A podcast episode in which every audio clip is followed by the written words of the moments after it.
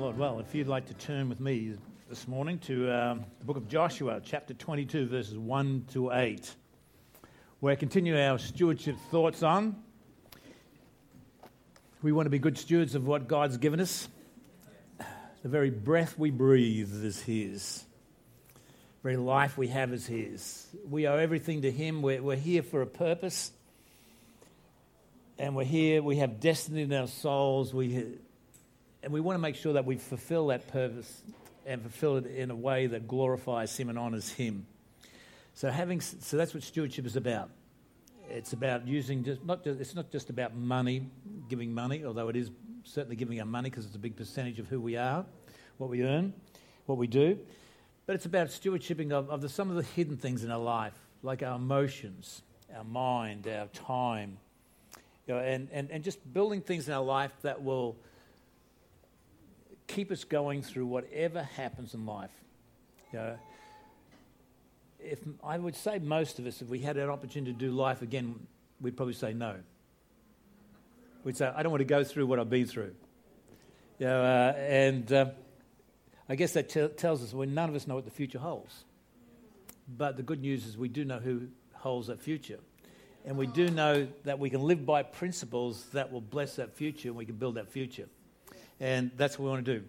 We're, we're on a journey. And so I want to tell the story about the journey of, uh, of Joshua. Joshua chapter 22, verse 1 to 8, at the end of Joshua, basically. Let me read it to you. It says, Then Joshua called the Reubenites and the Gadites and the half tribe of Manasseh. And he said to them, You have kept all that Moses, my servant, commanded you, and you have obeyed my voice in all that I commanded you. You have not left brethren the, these in many days, and up to this day you've kept the charge of the commandment of the Lord your God. Now the Lord your God has given you rest to your brethren, as he's promised. Now therefore, return to your tents and to the land of your possessions, which Moses the servant of the Lord gave you on the other side of Jordan. But, but, take careful heed to do the commandment and the law which Moses, the servant of the Lord, commanded you. To love the Lord your God, to walk in all of his ways, to keep his commandments, and to hold fast to him and to serve him with all your heart, with all your soul. So Joshua blessed them and sent them away, and they went to the tents. Verse 7 Now to half the tribe of Manasseh Moses gave possession in Bashan, but the other half of it Joshua gave possession among the brethren on this side of the Jordan, westward. And indeed, when Joshua sent them away to the tents, he blessed them and spoke to them, saying, Return with much riches to your tents. Stewardship of money. Return with much the part of the blessings of the kingdom of God. Return with much riches to your tents, with very much livestock, with silver, with gold, with bronze, with iron and this is for you ladies with very much clothing. Okay? Uh, expand the tent of your closet. and say to your partner, fill it up.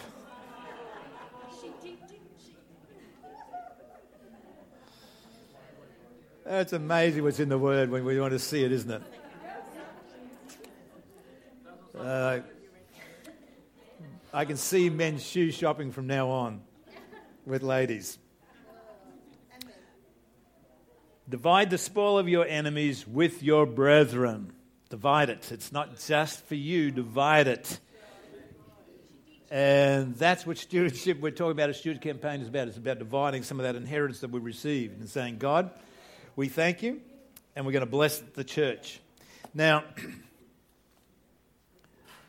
I love Moses, uh, Joshua for a number of reasons. I, I think he's the most unique of some of the Old Testament leaders.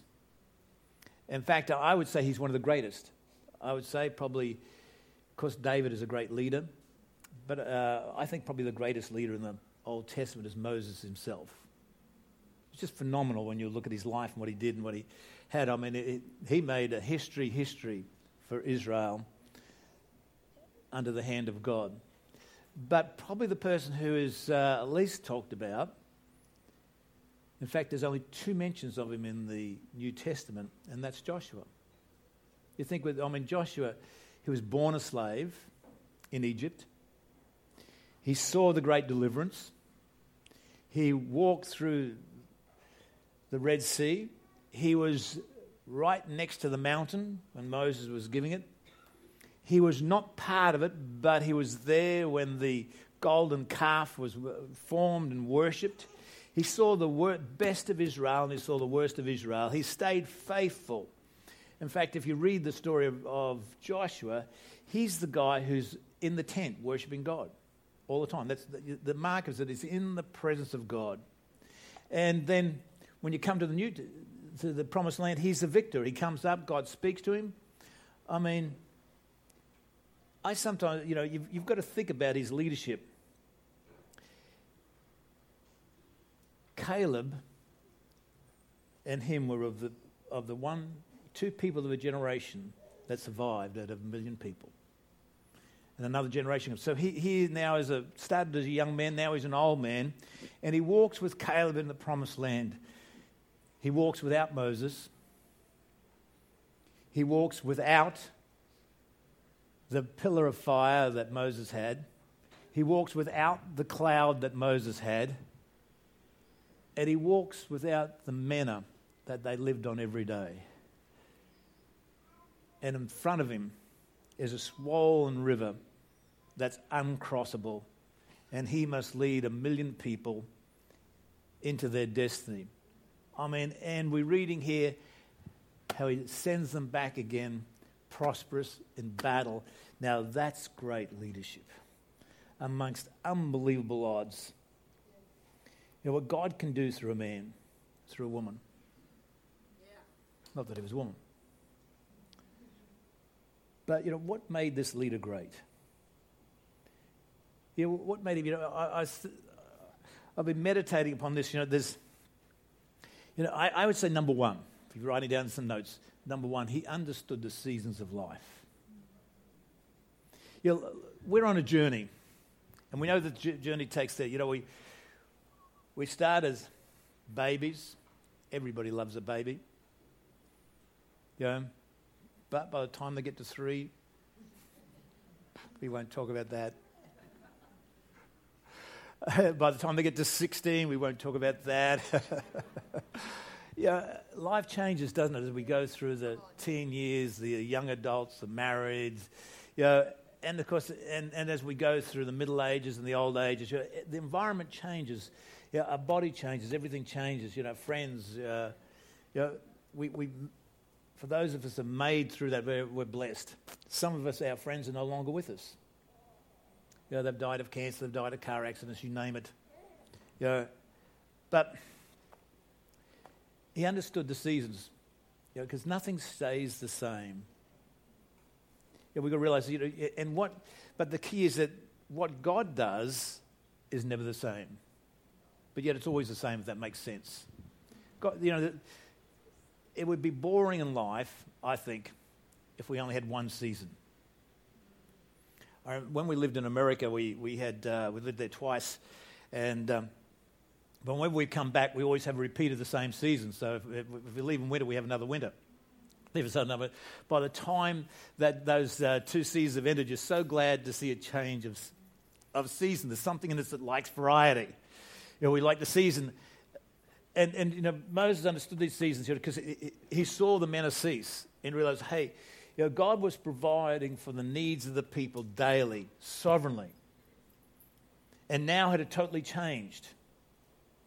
You know, they had to fight for their food and they had to fight because, I mean, unless they battled, they would not have, they had to take on the enemy. The same enemy that were giants that, they, that they'd ran from 40 years earlier not Joshua or Caleb, but the others. You know, see, sometimes God provides our finances. You know, we, you know, I think being a Christian sometimes is like uh, when we get saved, God gives us a little bell. You know those bells you ring when, for dinner? Yeah, you know, and we go to God and, he, and the God says, Look, here, Peter, you know, I'll give you a bell. And uh, just ring it. You know, it's called, you know, asking in my name bell, we'll call it. Just ring it. and I will come running and, and I'll answer you. And, we, and then you, you, you hear new converts are just amazing, aren't they? You know, the, their dog gets saved, their car, they get a new car when the other one breaks down, they, get a, they, they lose their job, they get a better job and, and they get healed, and the mother-in-law gets saved. You know, it's just a, and they come to church next Sunday. That's all happened within the first week. And, and, and, they're telling you all about this, and they're so excited about it. So, isn't this so wonderful what God does? Look at the miracles I'm happening. And you're going back and you're thinking, now, let me, I don't, that, you know, you've got to look back a lot of years till that happened. You know, because you realize, because what's happening in life is this we don't realize that the seasons change. There's a season where God will just answer every single one of your needs. You know, you ring the bell and He'll say, Here I am. You know, I love you. What do you want? Here it is.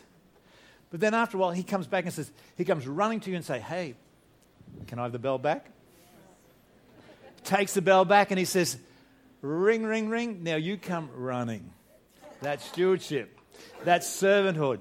You know, and he rings the bell and, and he says, Now's the time, you know, you've got to give something back to me and to someone else. That's stewardship.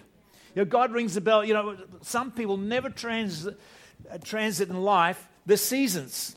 They're still in the bell ringing stage and they don't realize they haven't got a bell any longer. It's not working. You know, God's not hearing and God's purposely not listening. He hears it all right, but he ignores it. I think every mother has heard the cry of their baby and ran but then there's some stages when you're building them and maturing them that you don't run the first time they cry or the second time they cry.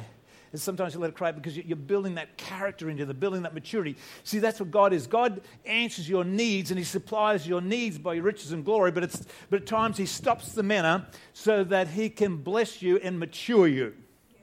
Because the greatest blessing we have is not in things. The greatest mes- blessing we have is in maturity. It's in character. It's about building things in our life that's going to equip us for the battle that He's caused us and prepared us for.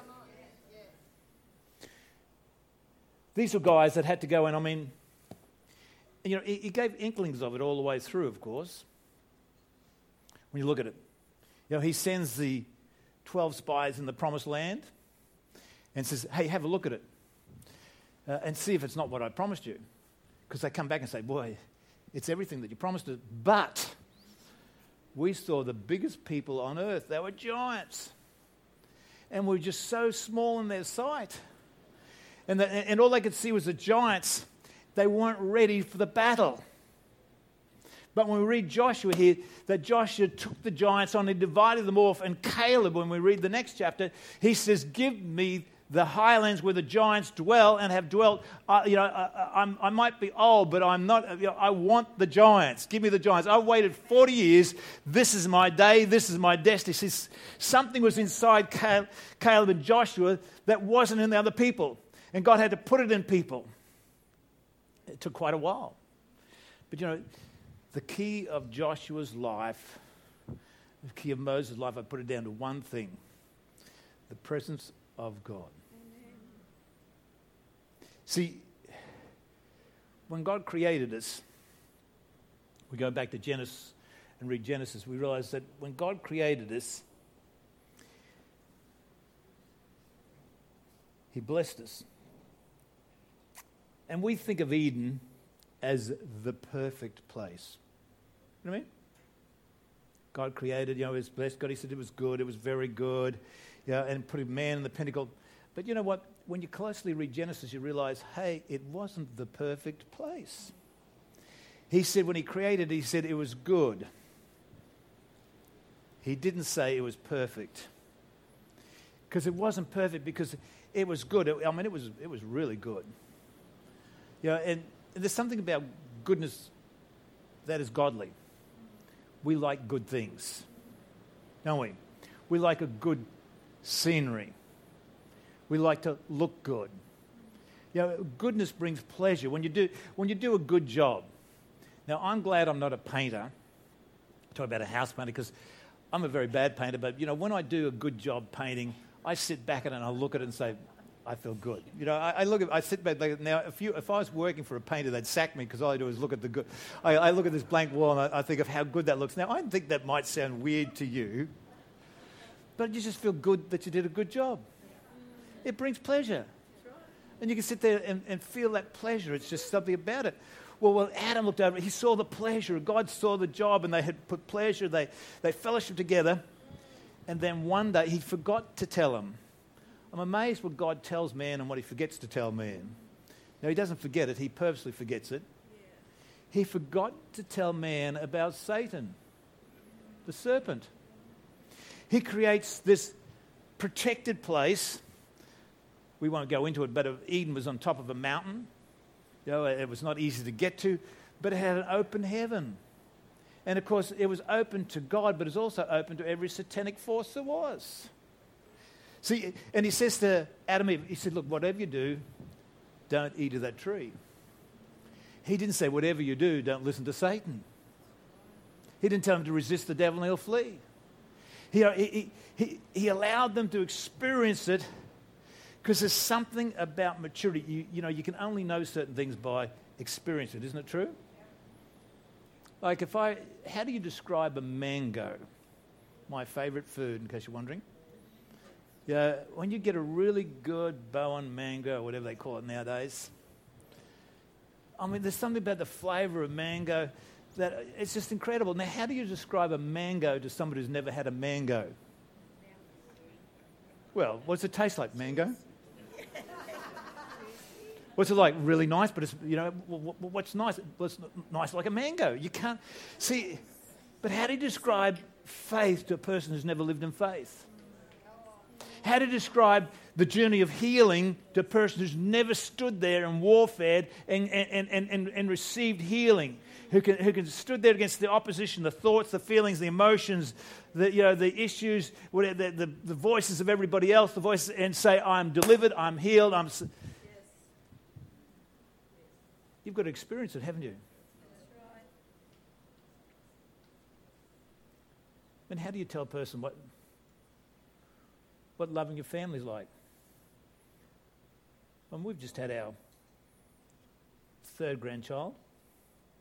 But how do you tell a person what the feelings you have towards a grandchild when you first see them?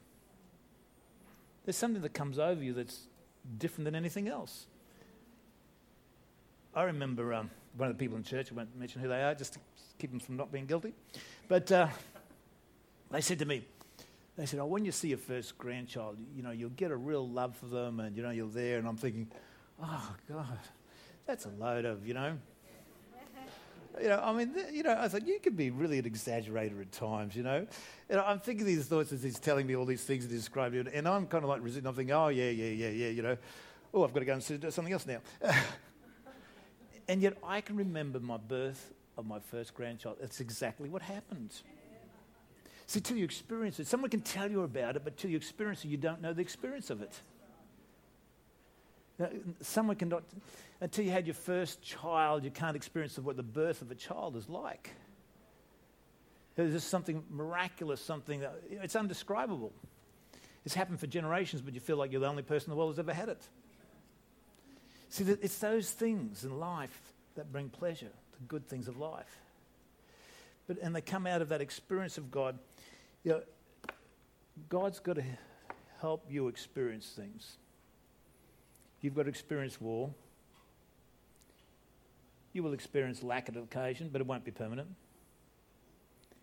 You'll experience rejection, but He hasn't rejected you. You'll experience hurt. See, we have this idea that church should be a perfect place, and God's such a perfect God that we're just going to be angels with wings, playing harps in harmony with each other. We'll go to the house meeting and it'll be just, oh, how, it was just, the presence of God was so uh, amazing. The Bible reading was amazing. You know, I, am just, you know, like, I can't describe. I've been floating on air for the last week. Oh, come on, let's get real here. I mean, you know, you might experience that once, twice, three or four, I don't know how many times, but I tell you what, you're going to experience pretty normality. See, but it's, it's that normality and the experience of God that brings character into your life. See, it was Israel being brought into slavery that taught them the meaning of liberty and the value of their land. Because you know, we, we will never understand the journey of life and we stand under the power of the covenant we have with God for the land. See, we just think that Israel, you know, had to take hold of the land because God gave them the land, but don't realize that, that God just didn't give the land to Israel. He just gave that one section, that tiny little place to Israel, but He gave the land to humans. We were not built for heaven. We think that, you know, if you talk to the average Christian, we haven't thought it through, but the average Christian thinks, you know, I'm going to go to heaven and you know I'll be in heaven all my life, you know, with God, with Jesus. You know, won't it be fantastic? You know, what are you going to do? Nothing. What have you been good for? Nothing. You know, it just doesn't make logical sense, you know. Sitting on, on, you know, and the picture of sitting on a cloud playing a harp. I mean, that would be hell to me. Not heaven. But see, we have the, see, no, we aren't built for heaven. We will spend time in heaven. That's not what I'm saying. But we are built for this earth. God's creating a new heavens and a new earth, and He wants a people who, going to, who can lead cities. He wants a people who can, uh, you know, who, who have stewarded their lives well, so, because the next life is where it counts. See, if we're going to live this life, we've got to live it number one with hope. You know, you know, we've got to live it with the long view. The, reason God gives us hope is so we can, uh, so we can handle the future. You can never handle the obstacles of the future without hope. You, know, you, you, can't, you, you can't, the future, you handle the presence with faith, but you handle the future with hope. And so, you know, whenever you're looking at something, you've got to keep, you know, you know if, if you, let me say young people, if you're here today, well, they're probably out actually, but, you know, if you're a young person, or, you know, you, have got to keep hope up. You know, no matter what happens, if you lose your job, if you get sick, you know, if, if, you, if your relationships break down, if the kids at school don't love you, if you're being bullied, you know, if, if uh, no one talks to you on social media, you know, and, and, you know, and your app breaks down, you know, you've got to keep up hope.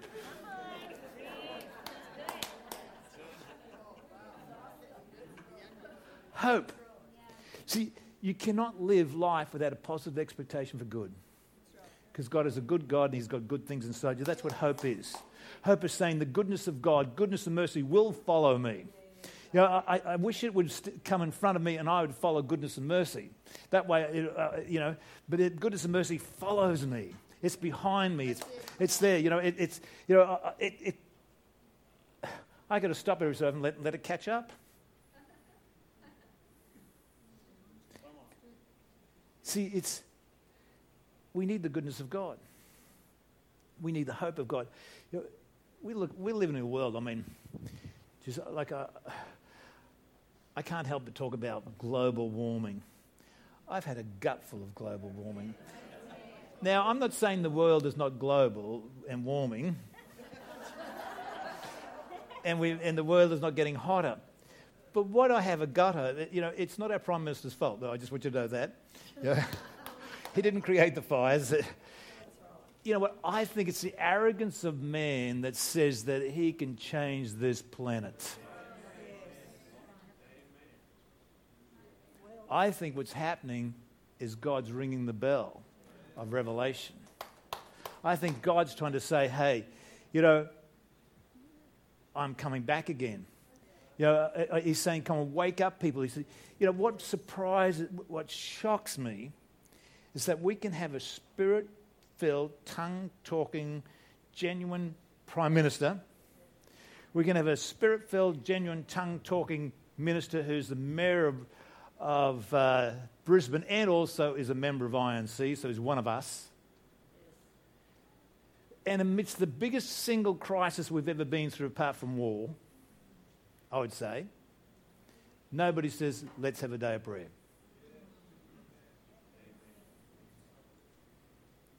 Now, we are so consumed with ourselves that we've forgotten God. And Revelation is about God ringing his bell. You know, we, have got to listen. You know, I'm amazed. Like when, when I went to America, as you know, I went to America two weeks ago to do to fulfill some of the requirements of my PhD, but um, was in America there, you know, one of, one of our students, we only have seven students in the class.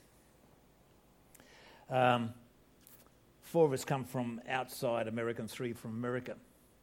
But one of the students, the reason he almost didn't come to class for one reason, is that he's from uh, the Philippines, and where his village was, he has something that looks after a thousand churches, home churches.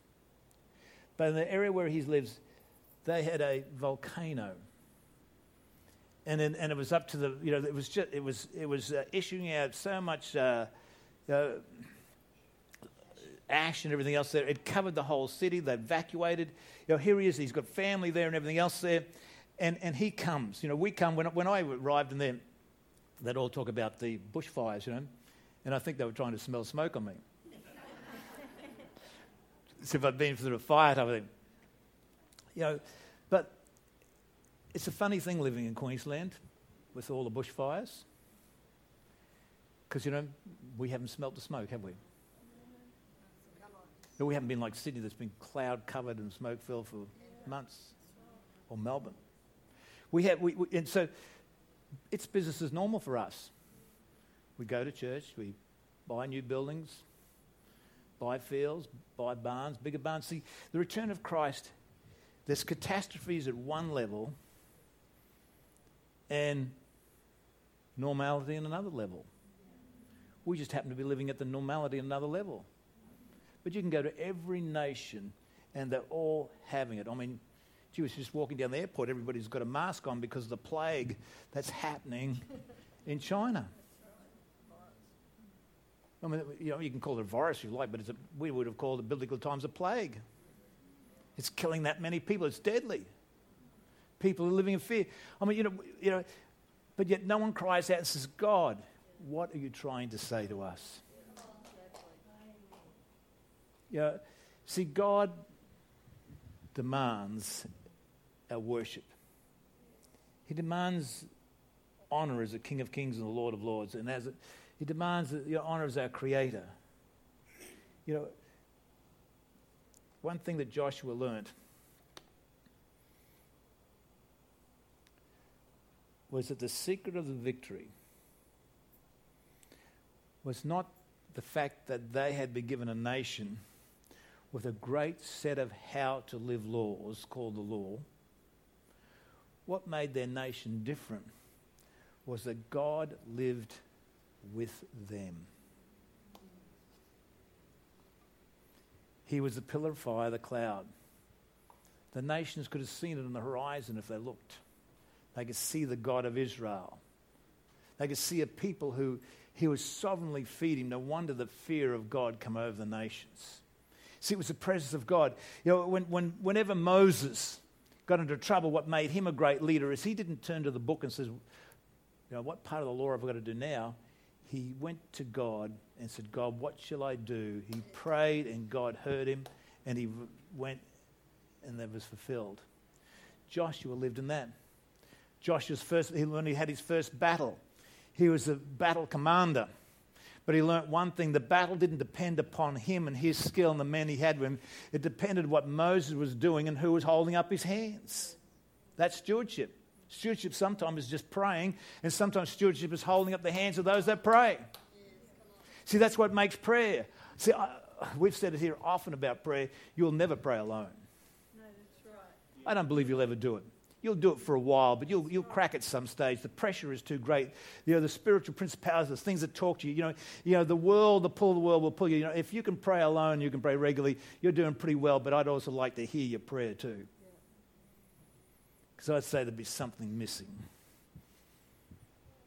I would even dare say there's probably a lot of you in there and God. A little about we and God and others and God.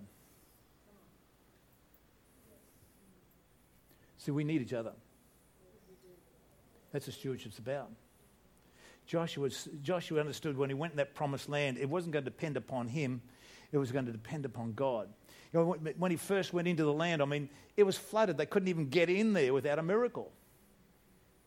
You know, but, God, but he saw a bigger miracle at the Red Sea he saw a smaller one again that day when they crossed on dry land, but they put the ark first, the presence of God, They knew it was in the ark. They couldn't see it any longer, but they knew it was there. You know, God hadn't changed, but how he spoke to man and how he presented himself to man had changed. See, we don't realize sometimes the seasons of life change the way that God speaks to us and how he visualizes and how he manifests himself to us. And we've got to get used to the, to the movings of God and the movings of the Spirit. You know, there's, you know, because it changes. You know, you can't go back to what we would call in COC the 93 revival, where everybody's drunk. It was phenomenal. If you've experienced it, it was just something sovereign. There was something that was just unbelievable. There was something that was transformational about it. But see, God's, God's moved on. He moves. It doesn't say that He won't come back and do that again. But see, sometimes, you know, we, we God's a strange God. God's a God of eternity, but He's also the God of the new. And He keeps some of the eternity, uh, but brings in the new. And we've got, to, we've got to be prepared for He brings in the new. And God has a habit of, you know, He just doesn't explain everything in the book. And we don't know what's happening to us by just reading the book. You know, some, some religions live by the book. I believe by living by the book, don't get me wrong. But you know what? But when I read Job, there's a heap of people called Job's friends that live by the book. And they were telling Job exactly how he should be living by the book. Yep.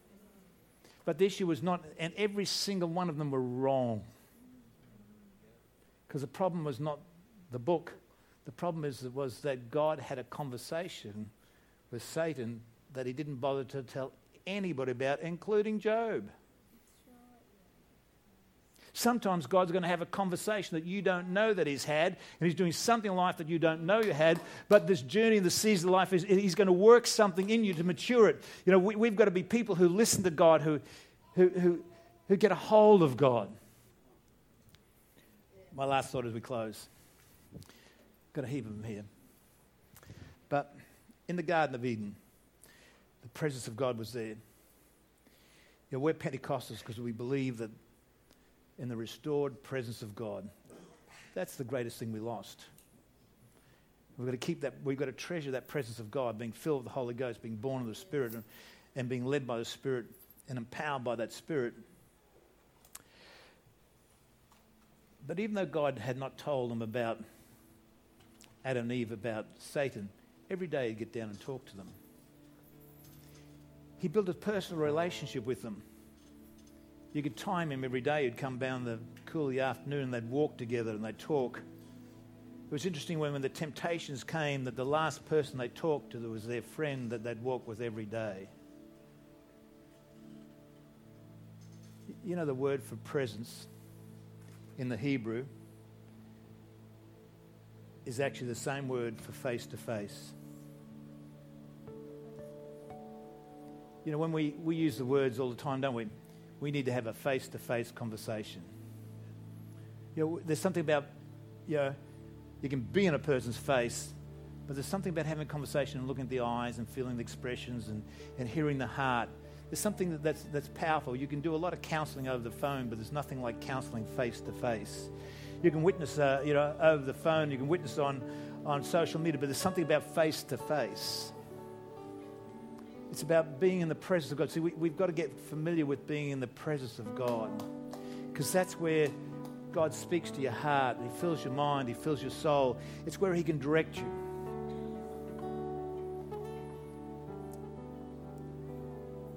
In our course, they would regularly bring in another I'll say famous person, famous ministry person, put them on the big screen, probably about four times the size this one there, and we'd have a conversation back and forth in the room with them. They'd usually do a presentation and ask questions, and they had a lecturer from George Fox University in Portland, Oregon. And he was talking about his personal journey. He was, his major was in spiritual formation. He was well known. He helped people through crises and help them, you know, handle a crisis. And he went through his own personal crisis, and he, and he was, and he said, you know what? He said, if I can tell you something as ministers today, because we're all ministers, he said, this is the one thing I'd tell you to do. Spend one, oh, I should say, spend 20 minutes every single day in silence. you know that's one of the hardest things to do? You sit down, oh, I've got to write this out, I've got to do this today, and think, I've got to tell this person, I've got to talk this. You know, all these things start invading your mind when you st- get still, doesn't it? See, there's something about solitude and silence. It's an opportunity, number one, to empty yourself and to steward the voices that are speaking into your heart and mind. Because when you get silent, all of a sudden your fears come up, or your doubts, or your selfishness, or your sins come. There's something that speaks to you. The enemy speaks to you, and you'll hear it. When you stay silent after a while, you'll hear that repetitious voice. And you realize this is not a voice from me, and it's a voice from the spirit world that's become familiar. But you'll recognize the familiarity in that quiet time. But you know, most of all, when you empty yourself, you'll ultimately hear the voice of God. And you'll give an opportunity for God to speak to you face to face. What that has to be the greatest privilege that we have in the world is to be able to have a face to face talk with God every day. We can't see Him, I realize that. One day we will. But part of the journey of this stage, we can't. He might give us glimpses and dreams and visions. But we need to get alone with God. You know, one of our goals this year is to, is to us to just build that face to face time so we can hear God personally. Great to have corporate prayer. We've, we've, we've talked about that. But just that face to face where God can speak to you, encourage you, build you, and ultimately fill you with His Spirit. Because we're all filled, but filled with what? Stewards should make sure we're filled with the Spirit of God. I encourage us to, to take a page out of that professor's book and say, practice His presence, practice solitude and hearing from God. Make it a goal of yours this week. Part of being a leader and following the one who knows every answer for your life and for this world. Come, let's pray. Heavenly Father, we thank you for the goodness of God. We thank you for the love of God and the fellowship of the Holy Spirit. We thank you that Jesus has come into our hearts and made us born again. We thank you, Lord, that we felt the life transformation. Lord, we want to walk in it and rest in it.